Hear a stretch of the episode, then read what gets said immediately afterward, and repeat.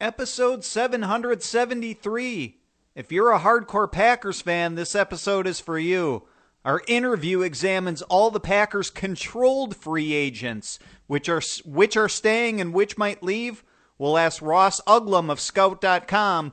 It's all coming up on Railbird Central next.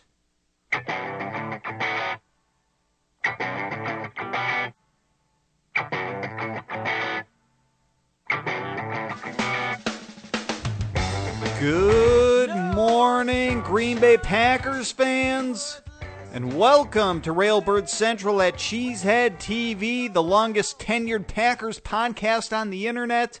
I'm your host, Brian Carriveau, and today we're discussing the Packers' controlled free agents. To do that, we have a guest joining us on the line today. Baltar, find me another expert. One that likes me this time, okay? We have Ross Uglem of Scout.com, PackersTalk.com, and even here at CheeseheadTV.com. Mr. Uglem, how are you today? I'm doing great, Brian. Thanks for having me on. You bet. Did did I leave out any uh, uh, sites you write for there? No, no, uh, no further affiliations. okay, very good. You have a growing list. Uh, we have a theme for today's episode, talking about all the Packers' controlled free agents. That means the restricted free agents and the exclusive rights free agents. So, sorry, folks, we're not talking about the big names today, but this is the the podcast for the hardcore Packers fan who wants to know about these things. So Ross, let's we're going to go through all 9 of these guys one at a time here and we'll start with maybe the toughest decision the Packers have with linebacker Jayrone Elliott. He's one of only two restricted free agents and the Packers have to choose whether they might put a tender on him, which would cost them a salary of $1.8 million, kind of a lot for a guy whose contributions have been kind of modest, I would say, uh, versus, you know, not giving him a tender, but still trying to re sign him. What do you think about Elliott and what the Packers might do with him? Well, it's a difficult one. I mean, everybody remembers that game at home against the Seahawks, not this year, but the, the year prior, where he was just a revelation. Um, people have seen him rush the passer in the preseason. I still think he's a guy that deserves more snaps on defense, but for whatever reason, whether it's practice, production, whatever it is, uh, it doesn't seem to be able to really uh, break that lineup. And so you look at the possibility of saving $1.1 million about if you release him outright. And you just wonder. Um, there's a lot of guys from the Ted Thompson tree that love to pick up ex Packers. I mean, Erik Walden, look what he made, and and I think that Jayrone Elliott is is probably even still a better player than than Erik Walden. So if you do not offer the tender, what are the chances that someone comes at him with you know uh, two million dollar, three million dollar offer, and and you lose uh, a pass rusher potentially in an off season where you have a, a very good chance of you know, Julius Peppers retiring or at least not being part of the program moving forward, you have a chance to lose Nick Perry as well. So I personally would place some sort of tender on on Elliott just because I still like his upside. Yeah, I, I think I tend to agree. He would be the one guy you would consider doing that with this year. Um, I think it's worth it just to keep him and a guy that you hope will have even bigger production down the road. The only other restricted free agent the Packers have is a fellow linebacker, or this guy plays on the inside, Jordan Tripp. The Packers signed him at midseason this past year. Uh, Ross, I, I, I don't know about you. I don't think the Packers would place a tender on him, but I guess the question is, do you try to re- sign him regardless as, as a special teams kind of guy? I mean, I think it has a lot to do with what you end up uh, doing in the draft and, and in undrafted free agency. Uh, the Packers have shown that they don't place a lot of value on the inside linebacker position. Whether or not that that's something that's going to change, uh, we'll see. I think both teams in the Super Bowl had pretty highly drafted um, linebackers, good players. Um, you, you, talk about the, the young kid from LSU that played for Atlanta. You talk about Dont'a Hightower, of course, for New England, and there are some high end inside linebackers, and that would just slide everybody kind of down a peg because you know Joe Thomas is sort of a one down player. Uh, Blake Martinez, we don't really know who that is. Uh, I think Jake Ryan could really flourish as kind of the second best linebacker in an inside group at a 3 4. So if you get somebody at the top, uh, a, a first or a second round pick, then you you end up kind of sliding everybody down a peg, and well, that slides Jordan Tripp completely off the roster. But if they you know continue to treat it as a marginalized position, which is uh, you know kind of fine, um, then you've got a situation where you're probably taking in other undrafted guys or maybe a fifth or a sixth round pick to compete with Jordan Tripp. So uh, I, I don't really place a whole lot of, of value on on bringing in Jordan Tripp. Uh, if he if he's part of camp, great. If he's not, it's it's it's really no big deal. All right, so that concludes the section on the restricted free agents. We move to the exclusive rights free agents, all of whom have less than three years of playing time. So guys who only had a year or two of service, basically. Uh, and we're talking about another linebacker here, Ross, Joe Thomas. Of all the teams controlled free agents, this is the one who saw the most playing time this year. I got to think the Packers, you know, give him the exclusive rights offer, I guess, which which is pretty much just a, a minimum salary. But obviously, I would think you bring him back, right? Yeah, there's no reason not to. I think even if you believe that that can be upgraded, even if you believe that Blake Martinez will eventually be a better dime linebacker, you still bring in Joe Thomas because of what he can do on special teams and because right now he's part of your dime package. I mean, he's the dime linebacker. He is okay depth, uh, maybe not as a third inside linebacker as he was this last season, but maybe as a fourth inside linebacker, it wouldn't be so bad. He just has such a tendency with his size to get swallowed up in the run game that uh, it's it's it's difficult to have him be the top backup at both spots. But um, I really like him in his potential at at a controlled cost of basically the the uh, veteran minimum.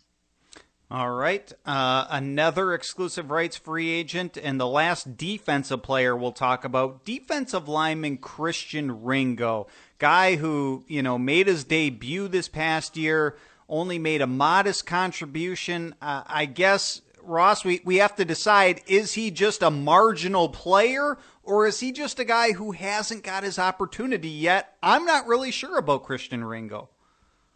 Yeah, I think with cornerbacks and defensive linemen, I kind of, and, and even wide receivers to an extent, I kind of have a three year clock on those guys from when they come into the league.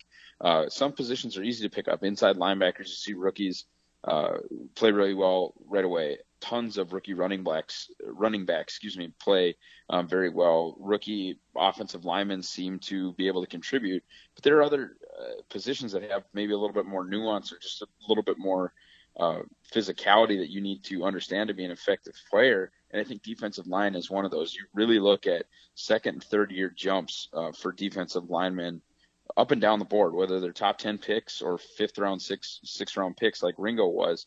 So I would like to at least get get a camp look at Christian Ringo in his third year because he was a Ted Thompson draft pick, and there is a little bit of value in that. And you know, you mentioned exclusive rights; you'll be right around the league minimum. Give him another shot. Uh, I, I like diversity across the offensive line as well. Um, they, they've finally added that that uh, taller body in in uh, Dean Lowry. They've got the you know kind of the the squattier nose tackle and Kenny Clark, the short pass rusher and Mike Daniels, and Christian Ringo is another short pass rusher, and that bring you know their ability to bring different things from the interior in a pass rush game is important. And I think Ringo deserves one more one more shot to kind of stick around and see see what that year three jump looks like. We're talking to Ross Uglem of Scout.com here at Railbird Central on a Wednesday morning. All right, Ross, let's move to the offensive players here, and we'll start with wide receiver Geronimo Allison to me, he's probably the biggest no brainer of the group in terms of giving him that exclusive uh, free agent, exclusive rights offer, I guess, to bring him back. He had a good rookie season. Wouldn't you agree?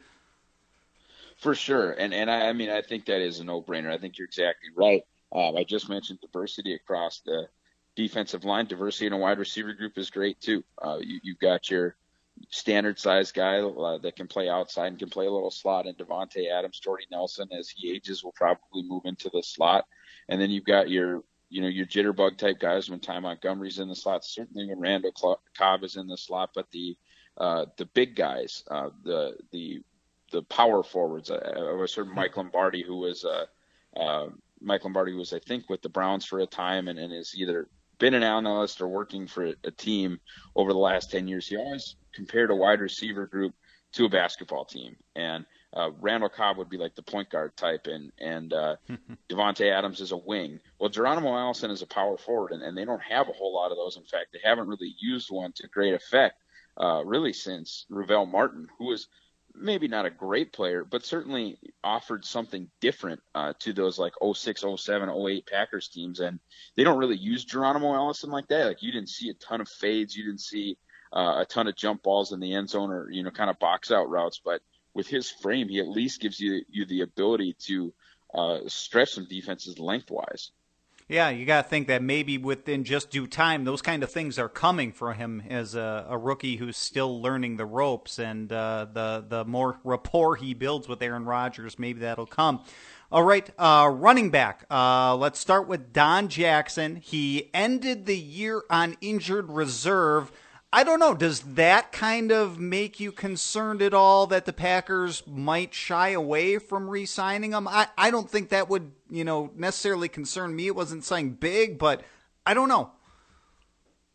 No, I mean he's he kind of is what he is. Um, I, I, think you know the next guy we'll probably talk about here is John Crockett, and I, I think if Crockett hadn't hurt his shoulder in preseason, I, I'm not so sure Don Jackson would have ever been uh, a part of things there. He was probably of the guys that were going for the the roster between Crockett, Brandon Burks, and Don Jackson. To me, I felt like Don Jackson was the least impressive. Um, that's just my personal opinion on the matter, but he was just kind of a guy. I, I felt like, and and if they need a camp running back, if they need um, a fifth or, or, or, a sixth back in camp, and it's and it's uh, Don Jackson. That's fine. I have no problem with that whatsoever. All right, uh, you said it. The, the next guy we're talking about, John Crockett, and certainly a guy you know fairly intimately because for those of our listeners that don't know, Ross covers North Dakota State for Scout.com, and that's uh, John Crockett's alma mater. Uh, so, uh, what do you think Crockett's future with the Packer is now entering year number three? Well, I mean, I think they made their their uh, intentions pretty clear when he wasn't released with an injury settlement. I think Rob Demovsky had had tweeted that that was coming. It never came. They kept John around all year. They kept him as part of the program. I really thought he was a draftable player. I mean, yeah, there's some admitted bias. I, I know John. I had a chance to go up to Green Bay and actually um, sit in on practice and interview him in the locker room, which was a cool experience for me. I mean, you know, I've been writing about the Packers for longer than I've even been writing about North Dakota State, so that was all uh, a whole lot of fun. But he just talked about really wanting to take that step from being part of the team in year one to part of the offense in year two. And you know, Starks and Lacy went out there in in camp with um, with Rodgers, but anytime Brett Hundley came in the game or came into camp, came into practice, uh, John Crockett would follow him out there. I mean, he was the team's third back all camp. Uh, and, and I think if he would have stayed healthy, he had a chance to be that as well.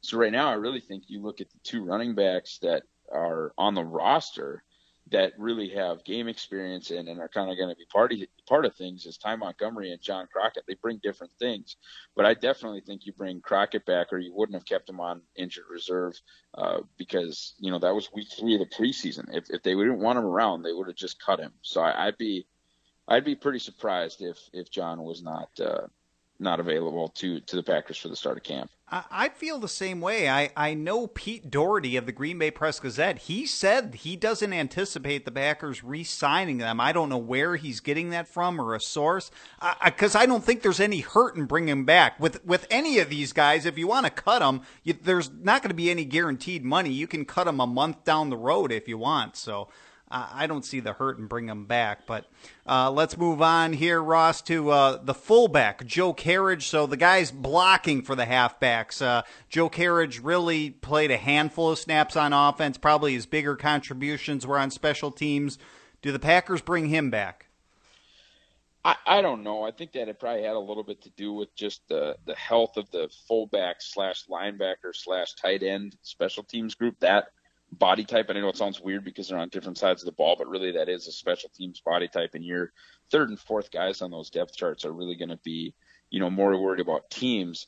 and the Packers just ran out of running backs to be a part of teams, and they're pretty thin in inside linebacker as well. So if you're looking for someone who's 6'3", 240 to play teams, uh, you're potentially looking at a fullback, and that's Joe Kerridge. I just think in this day and age, in the way that the Packers like to run their offense, I, I think that carrying two fullbacks is unlikely. And maybe they bring Kerridge back as the um, you know the the second camp fullback. I believe they had Squirewell in there last year as a second camp fullback, and just somebody to take a look at. But Ripkowski, uh, you know, the fumble in the NFC Championship game aside, is a good young player and somebody who's cost controlled for at least two more seasons here. And, and so I just I don't see Kerridge really having a chance to make the active roster going forward.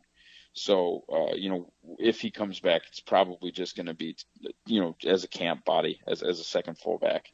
Yeah, I, I guess you do probably re-sign him. Just, I mean, because you need the insurance policy too. I mean, if Aaron Ripkowski were for some reason to get injured, you you want that guy. If uh, we hope that doesn't happen, but uh, you never know when it does. Uh, but anyway, here, Ross, finally, uh, the last guy on the list, special teams punter Jacob Schum. Um, he had an all right season with the Green Bay Packers. I think it got better as the season went along. Uh, do the Packers just bring him back for another go around? Yeah, I mean, if he's comfortable with uh, part of you have to remember too is his comfort level as a holder. That's a big deal because Mason Crosby is one of the you know I don't I wouldn't say stars of the team, but he's one of the uh, real cornerstones of the organization. And after those two kicks in Dallas, I think is basically above reproach at this point. I mean that you it's it's Mason Crosby's job as long as he wants it, and if he likes Jacob Schum as a punter and you aren't going to make a significant upgrade like in a free agent signing or if you really love somebody coming out of the draft you know i think kind of one league minimum punter is about the same as another league minimum punter. So at that point uh, if if crosby and uh, Goode like Schum as part of their field goal unit and he's a, a passable punter which i felt like he was yeah bring him back. I'm, I'm totally fine with that well, that that does it as far as getting through all nine of the Packers controlled free agents. Ross, here b- before we let you go, you, I understand you're part of the Cheesehead TV draft guide again. Are you working on that, and when's it come out? Yeah, I've got um, I've got right now. I've got the defensive lineman, and this, of course, is you know as Green Bay's base defense would go. So I'm going to be covering nose tackles and five techniques and then uh, edge defenders, which would be three, four outside linebackers. So I, I do a little bit of work with the guy who uh, is is doing inside linebackers as to you know where we think some of these like 6'3", 240 pound kids would would end up playing because you you got to rank them somewhere. You never know kind of where they're going to be released. But I, I do believe that the draft guide is going to be published on April 3rd this year, which will give everybody about a month to uh, kind of dive in and get ready for the draft at the end. Um, so I think that's the that's the deal on the draft guide. But I'll be doing those two positions and kind of the Packers positional analysis, which would be a long way of saying that I'll sort of be discussing the team needs. Very cool. Uh, Ross, thank you so much for taking the time to talk to me this morning. Uh, greatly appreciate it. Keep up the good work at all your outlets. And uh, thanks for some hardcore Packers talk this morning. Thank you, Brian. All right. Take care. Ross Uglem of PackersTalk.com, Scout.com, CheeseheadTV.com, joining us here at Railbird Central on a Wednesday morning. Glad to have him joining us. Glad to have you, the listener, join us as we continue on with the show. What the hell's going on out here? Well, I'll tell you, Vince, or I'll try to in our Packers news segment, and I really don't have much in terms of Packers news that's been going on the past few days. We're in the dead part of the off season, but things do pick up pretty soon. Next week is the NFL Combine already, so getting ready for that and, and following that in short order by free agency. So there will be a lot more to talk about. So instead of some Packers news, though, what I've got is once again soliciting uh, listener questions out there. Uh, that they have about the Green Bay Packers. So we'll do that here for a few moments. And question from Robert Stempsky on Twitter. That's username Bob Bruise. Does Teddy flip the switch and sign a real player?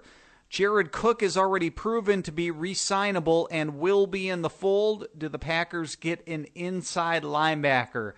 Thanks, Robert, for asking that question. I know Robert is p- always part of our live blog group uh, during the show that airs uh, live at cheeseheadtv.com at 8.30 a.m. Um, you know, I, I think Ted Thompson is going to approach free agency like he has pretty much every year. Um, you, you know, he goes out and signs an average of one free agent a year, basically.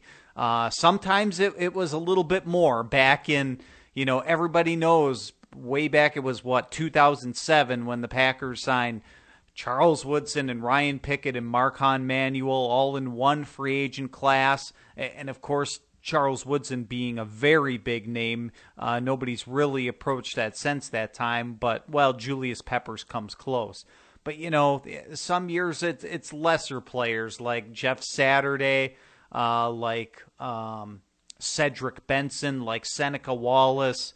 You know, I think the Packers go out and sign somebody, and, and but it's going to they're not going to get involved in, in the big time free agency. That doesn't mean they can't get a good player. They, I'm just saying they're probably going to sit out that first wave of free agency, let all the let every other team throw the stupid money out there, but then you could still possibly get a good guy out there like the caliber of Jared Cook, who wasn't part of the first wave of free agency. You could argue he wasn't even part of the second wave of free agency.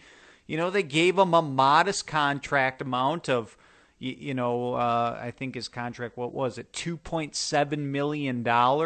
So maybe they sign a player in that range kind of again. And yet you could certainly argue that maybe Cook outplayed that contract and, and might even sign for a little bit more this time. We'll see how that happens. I, I think they'll they'll bring him back and you know I think that's where the majority of the Packers money is going to be earmarked for is re-signing their own free agents. They're going to give big time money to a guy like Nick Perry who's going to take up the, the biggest chunk of their remaining salary cap space. Uh, but apart from him, they could re sign other guys like offensive lineman TJ Lang, uh, like cornerback Micah Hyde, cornerback slash safety Micah Hyde, um, like running back Eddie Lacy. Uh, all these guys, uh, I'm not guaranteeing every single one of them is going to be back, but um, you know, once they get through their own free agents, a lot of that salary cap space is going to be gone. So I don't think they're going to sign a a big name free agent un, unless it's one that slips through the cr- cracks, like like a Charles Woodson did, uh, like a Julius Peppers did. Uh, it, it's possible. I'm not going to rule it out. Uh, you just the, these things they they seem to come out of nowhere. We all remember the Julius Pepper signing. Nobody saw it coming. Nobody reported on that before it happened. It caught us all by surprise. So I can't sit here and, you know, point out a single player that I think is going to surprise us all that the Packers signed. It it very well could happen. Uh, but yeah, it's it's going to catch us all by surprise if it does, perhaps, and and uh, we'll see who that player is. And and you know, it, it may come into view a little bit more clearly you know once that the the first wave the second wave goes and and then you start to see who's left and who might fit the packers. It, you know because we saw the warning signs with jared cook certainly. Uh, you kind of wondered the days ahead of time and the packers you know with, with some guys they bring them in to work them out ahead of time and uh, they put them through the physical and make sure all those kind of things get all their ducks in a row just to make sure they don't have any pre-existing conditions or anything like that. So that could happen as well. Those are things we're going to find out at the start of free agency. So we'll see how it uh, plays out. And uh, yeah.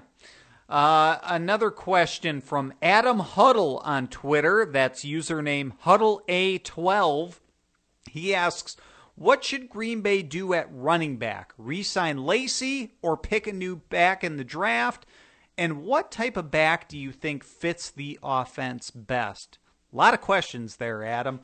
Um, I would say I certainly wouldn't rule out the possibility of the Packers both re signing Eddie Lacy and picking a new back in the draft. They could do both for sure, especially considering that right now, as things stand, the only halfback on the roster is Ty Montgomery under contract for 2017. Now, that could change in a moment's notice if they re sign the guys we just talked about at the beginning of the show, like Don Jackson, like John Crockett. All of a sudden, they've got a little bit of depth then, and then they could re sign Eddie Lacy. But, you know, it's no guarantee the Packers sign, re-sign Eddie Lacy.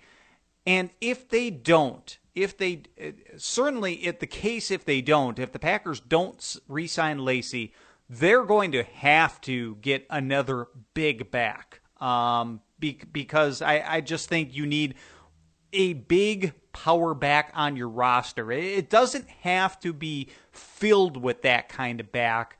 But when you play in a climate like the Green Bay Packers play, where it gets cold during the winter, you need that power back on the roster. So it becomes imperative if Lacy is not re signed. If he does, uh, they still could do another one uh, at, at some point in the draft or undrafted free agency. It becomes less of a priority and less of a concern. But eh, you know, there's there's a couple guys I I know I really like in the middle rounds of the draft that, you know, aren't going to be the first running backs off the board, but there's a couple really big running backs I like. Probably the best of all of them would be Jamaal Williams from BYU. And again, I'm talking about the mid round backs here. Um, eh, you know, I would love uh, Dalvin Cook to be in Green Bay, but he's going to come off the board in the first round, and I don't think the Packers necessarily invest into a guy like him in the first round. It'd be interesting if he was still on the board, actually, when the Packers picked. He would be tough to pass up. I don't think he'll be on the board. Uh, but, you know, we're, if we're talking middle rounds here, a guy like Jamaal Williams of BYU, a guy like Corey Clement, actually, of Wisconsin, I like him as well. There are other guys I like too. Uh, well, you know, uh, we can get more into that as the draft gets closer here. Um, it, it is kind of interesting in that it, Adam also asked, what type of back do you think fits the offense the best? I don't know if, in, in my own personal opinion, if there's any back that fits the offense the best. I, I just think you need the most talented player, whether it's a power back or a smaller size running back. And what's interesting is that for, for a real long time – you know, it seems to be Ted Thompson's prerogative, and I'm not sure if this really comes from Mike McCarthy or not, whether, you know, this is telling Mike McCarthy telling Ted Thompson what kind of running backs he likes to go get him. Uh, but the Packers really, for their feature back, have really concentrated on power backs over the years, even prior to Eddie Lacy uh, some of the best backs that have kind of carried the load have been like um, uh, Ryan Grant, um, have been uh, Ahman Green. These are power kind of guys who certainly some of them had some speed, but these are guys who could run through tackles and things like that and were not afraid to lower a shoulder. These guys really brought it when when and and they were probably you know Lacy, Grant, Ahman Green, probably the three best backs of the the Ted Thompson era uh, in Green Bay, I would say. Um, and they've really kind of not that they've necessarily excluded them, uh, but they've shied away from smaller backs and it's actually a topic I know uh, Bob McGinn of the Milwaukee Journal Sentinel has talked about fairly recently in one of his columns, I believe published the week before the Super Bowl. He kind of looked at the team that beat the Green Bay Packers, like the uh, uh, the uh, the the Atlanta Falcons, and, and, looked at a back like Devonta Freeman is like.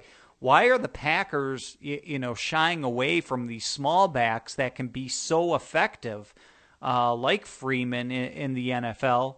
And, and you can say there, and well, they had DuJuan Harris. I'll, I'll tell you what, De- DuJuan Harris was certainly, as far as running backs go, pretty small, but he was about as jacked up as you can be at his size. DuJuan Harris was was really built for a small frame guy. He got you could tell he just hit the weight room really hard and he maximized every muscle on his body, pushing it to the limit. Uh, so he was almost a, a, power back in a small back's body, it, it seemed like. Um, so, you know, I, I don't think the Packers, again here, they they don't need to really look at one type of back. You just need whoever is the most talented guy should be getting the majority of the carries. Now, you can't have just one guy get all the carries. You can't be carrying the ball 90% of the time. They backs get beat up doing that. You, you know, you need two guys to share the load in the NFL. You need one guy to be the primary back, but you need another guy to uh, you, you, know, take the load off of him uh, to be that change of pace. And the Packers could have that with, with Eddie Lacy and Ty Montgomery. I think that could be a very good tandem. It could be a, a rookie in Ty Montgomery if they decide to go that route. Um, and we'll see what they have, in, you, you know, with Don Jackson and John Crockett, uh, who will be another year older this year. Uh, maybe not the feature backs for the Green Bay Packers, but part of the rotation. So there you go. There's some thoughts on the running back position in Green Bay. that leads us to the day ahead. All right. Uh, not Wednesday, but on Thursday, February 23rd, Green Bay Packers coach Darren Perry will have a hearing in Brown County Circuit Court at 1 o'clock p.m. local time. And uh, this this goes back here. Perry was charged with OWI after a traffic stop on December 17th for making an unsafe lane change and refusing to take a breathalyzer test. This is old news. We talked about this way back in December when it happened. It's just that now his hearing in court has finally arrived. Prosecutors also added a charge of operating while with prohibited alcohol concentration. All this according to the Associated Press although they really didn't go in depth. I wonder if that last charge is because of his previous previous DUI charges. At least three of them, according to Bob McGinn of the Milwaukee Journal Sentinel. He actually tried to elude an officer back in 2006. Um, I, I hope Darren Perry gets the help he needs because I certainly don't know him, but every time I see him speak, you know, in a press conference or stuff like that, I'm left with a positive impression. Uh, and and the job he's done throughout his career with the Packers with safeties like Nick Collins, Charlie Peprah, Morgan Burnett, Ha Ha Clinton Dix, that's all been commendable. So so I'm not going to sit here and say I hope he's either innocent or I hope he's guilty. I just hope Darren Perry gets the help he needs because he seems like a good guy. I don't know him personally, uh, but regardless, I, I, think you hope for all human beings on the planet that they get the help they need. Um, and you know, we'll, we'll, see what happens here uh, with now his his fourth, you know, operating while intoxicating charge. Uh, some of the charges may have been dropped in previous cases. Um, but uh, this is the latest one, and that, like I said, is going down on Thursday. So we'll see what happens there. Wish the best for Darren Perry, but uh, you know, as far as the Packers calendar goes, that's that's it in the immediate, f- foreseeable future here. Uh, there's more coming up down the road. Another regional combine this weekend before the big NFL combine next week. Uh, so that's uh, coming up uh, down down the road just a little ways.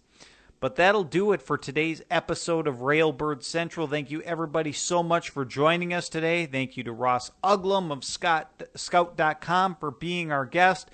My call to action today's show is brought to you by Bierock, Madison's upcoming craft beer bar, looking to open in the coming months, of which I am the prospective owner Please give us a follow on Twitter at Bierock Madison. That's spelled B I E R O C K. We're not open yet. Uh, I know it, you, you, probably hear me say this every episode and be like, well, when are they opening it? Believe me, folks, it takes a lot of work to, to open any sort of business from scratch. Um, so that's basically what I'm doing, and that's why it's taking a long time. So, uh, but thanks for your patience and thanks for giving us a follow on on social media as we try to get the word out ahead of time because we want customers when we open the doors. So, hope you'll be one of those. Thanks, folks, for listening to us on a Wednesday. Here we'll be back again on Friday, the live edition of the show at 8:30 a.m. Central Time uh, podcasted and on demand later in the day. That's every Monday, Wednesday, Friday here at CheeseheadTV.com. On behalf of everybody at Cheesehead TV, I'm Brian Carriveau. I leave you today with a song called New Country Blues by the Emmitt Nershi Band on Sci Fidelity Records. See you later, everyone. Go, Pack, go.